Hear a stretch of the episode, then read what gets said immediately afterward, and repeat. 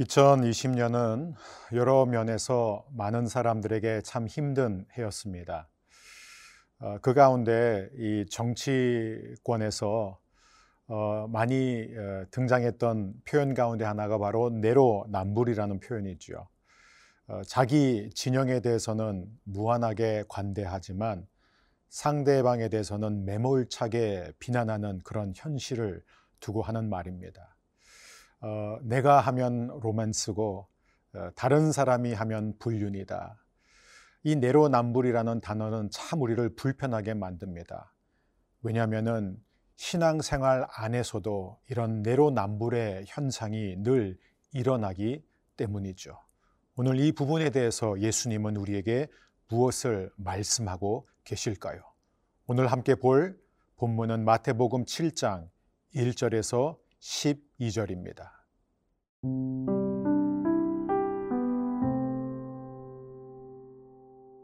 마태복음 7장 1절에서 12절 말씀입니다.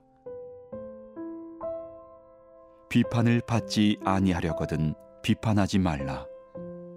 너희가 비판하는 그 비판으로 너희가 비판을 받을 것이요 너희가 헤아리는 그 헤아림으로 너희가 헤아림을 받을 것이니라.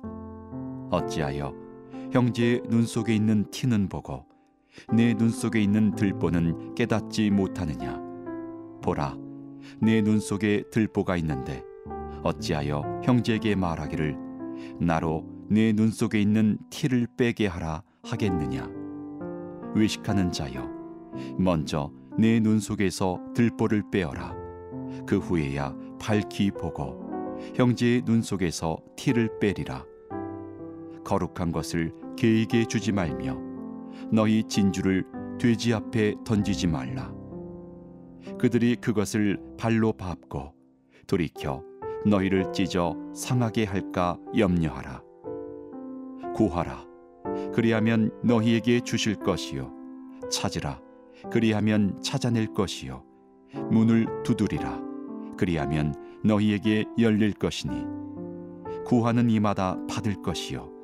찾는 이는 찾아낼 것이요 두드리는 이에게는 열릴 것이니라 너희 중에 누가 아들이 떡을 달라 하는데 돌을 주며 생선을 달라 하는데 뱀을 줄 사람이 있겠느냐 너희가 악한 자라도 좋은 것으로 자식에게 줄줄 줄 알거든 하물며 하늘에 계신 너희 아버지께서 구하는 자에게 좋은 것으로 주시지 않겠느냐 그러므로 무엇이든지 남에게 대접을 받고자 하는 대로 너희도 남을 대접하라.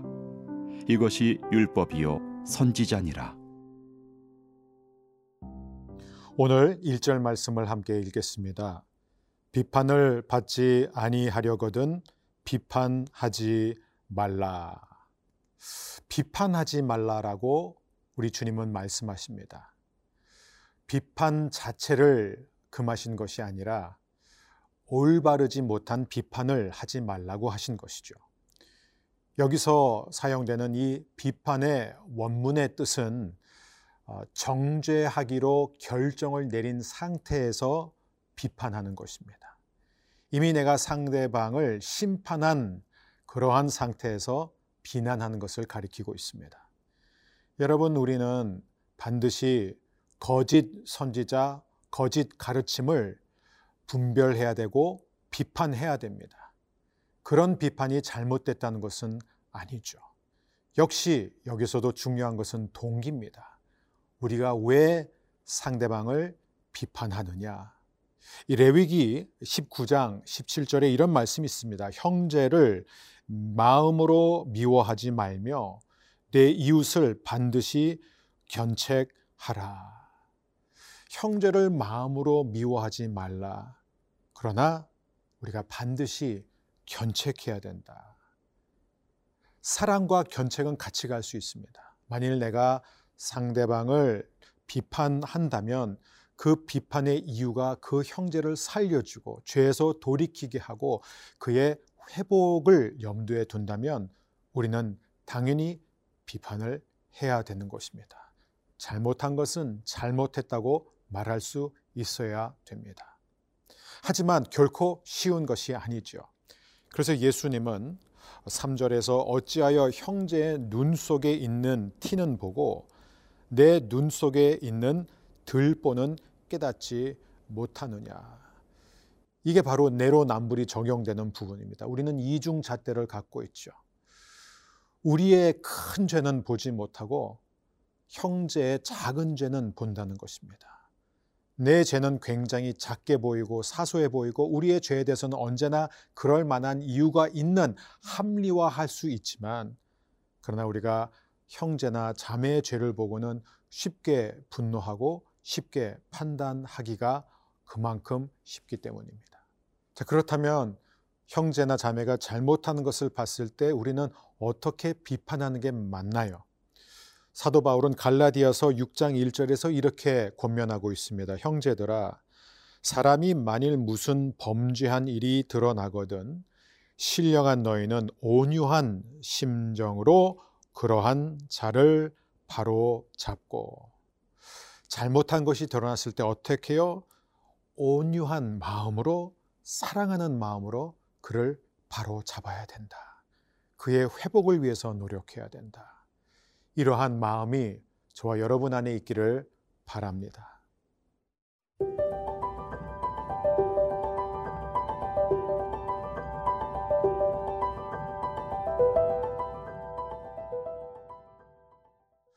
사랑하는 여러분, 우리는 어떻게 바른 동기로 신앙생활을 할 수 있을까요?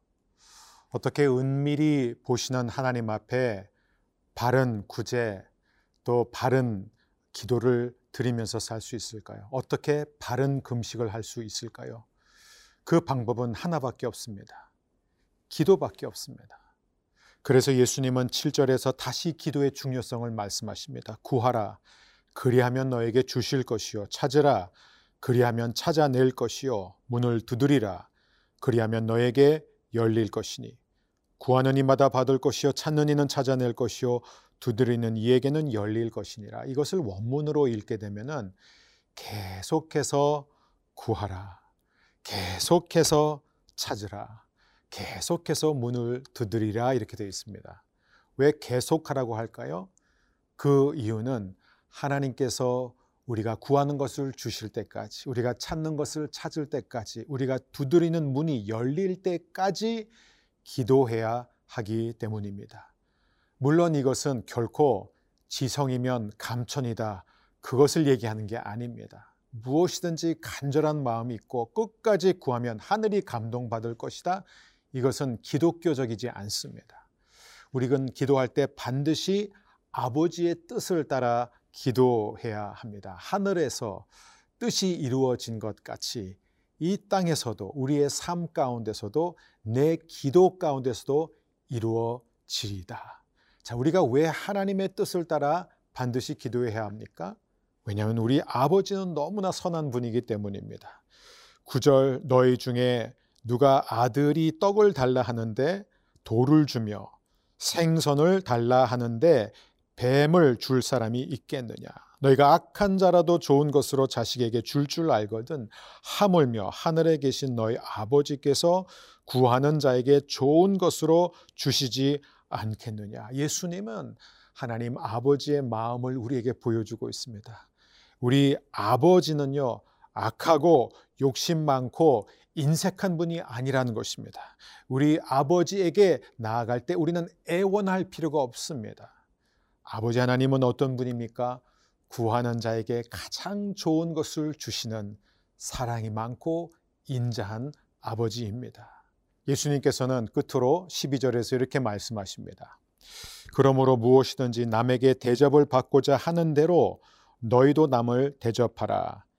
이것이 율법이요 선지자니라. 아멘. 우리는 이것을 가리켜 황금율, the golden rule 이렇게 말합니다. 즉 내가 남에게 대접을 받고자 하는 대로 다른 사람을 먼저 대접하는 것입니다. 사랑하는 여러분, 우리 모두 다른 사람을 먼저 대접하고 섬기는 그러한 하나님의 자녀가 되시기를 주의 이름으로 축복합니다. 일반적으로 종교는 나도 상대방에서 이런 대우를 받고 싶지 않으면 나도 그렇게 하지 말라를 가르칩니다. 그러나 기독교는 하라입니다. 용서하라, 참으라, 자신을 낮추라, 사랑하라, 심지어 자신의 목숨을 바쳐라. 사랑하는 여러분, 바로 여기에 생명이 있습니다. 오늘도 저와 여러분 모두가 대접받고 싶은 대로 대접하는 그런 복된 하루가 되기를 바랍니다.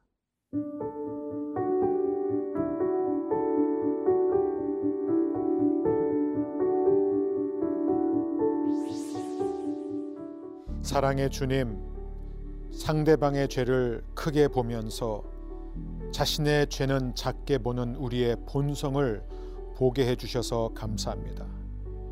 상대방 눈에 있는 티를 빼주기 전에 먼저 우리 자신의 눈에 있는 들보를 보게 하여 주옵소서.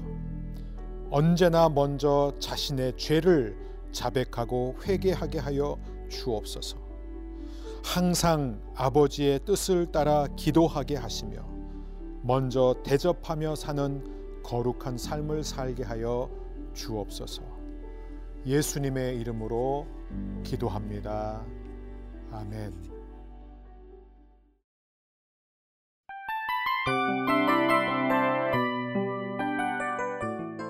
이 프로그램은 청취자 여러분의 소중한 후원으로 제작됩니다.